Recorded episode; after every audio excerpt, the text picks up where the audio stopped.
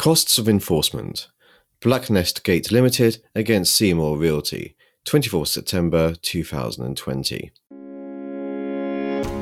This is Adjudicast, a weekly mini series on the latest developments in adjudication, brought to you by the members of 39 Essex Chambers who specialise in construction law.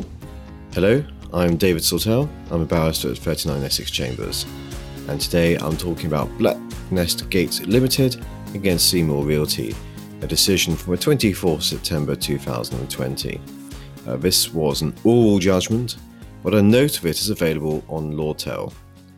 The point made in the case is a simple one, but it is useful for practitioners who obtain a judgment enforcing an adjudicator's decision, but then want on, go, to go on to enforce it through a charging order. And in this case, the judgment creditor had indeed obtained an interim charging order, and Judge Kramer went on to make the charging order final. Uh, the court held in this case the claimant should not be limited to their fixed costs under Part 45. The contractor itself was registered in the British Virgin Islands, and the claimant had been assigned a claim from the employer under the construction contract to enforce an adjudication decision. The judgment sum was just over £185,000. On the 22nd of June, an interim charging order was made, and in August 2020, the creditor had to serve the defendant with the order in accordance with the laws of the British Virgin Islands. The defendant took no part in the hearing. A Law Property Act receivers came forward quite late in the day. Uh, they stated they had possession of a property under a purported charge, and therefore the claimant's charging order ranked second to their interests.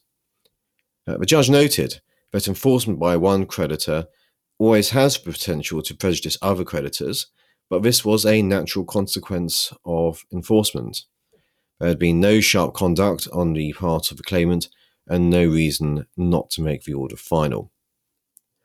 Now, as for costs, uh, usually where a charging order is made, uh, only fixed costs, uh, quite limited in amount, are awarded under Part 45 of the Civil Procedure Rules.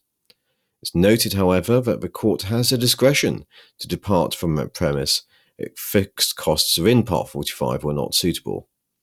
And it was held that this was an appropriate case uh, to depart from that starting point. The case was not a straightforward one, as though fixed costs were not appropriate. In particular, the claimant had to serve the defendant in accordance with BVI rules, which led to more costs being incurred.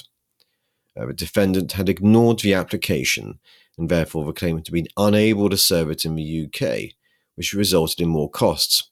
And it would be unjust to limit the claimant to fixed costs, and the incurred costs, therefore, were appropriate to be awarded. It was, however, held not appropriate to award costs on the indemnity basis. The defendant's behaviour had not been outside the norm, nor had its behaviour been unreasonable conduct to a high degree. It was not the case that it had made hopeless representations to a point where indemnity costs should be awarded.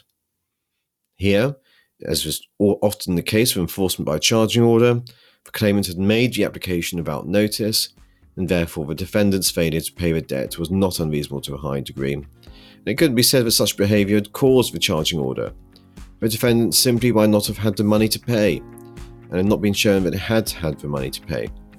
Uh, to date, the defendant has simply let the application take its course, and by not taking part, it ensured the claimant obtained the remedy it desired. Uh, costs were therefore awarded on the standard basis. Thank you very much for listening to this episode. Thanks for listening. At 39 Essex Chambers, we cover a vast array of practice areas and sectors. You can find out more about our expertise and our barristers at 39essex.com where you can also see our extensive catalogue of articles, podcasts, and webinars.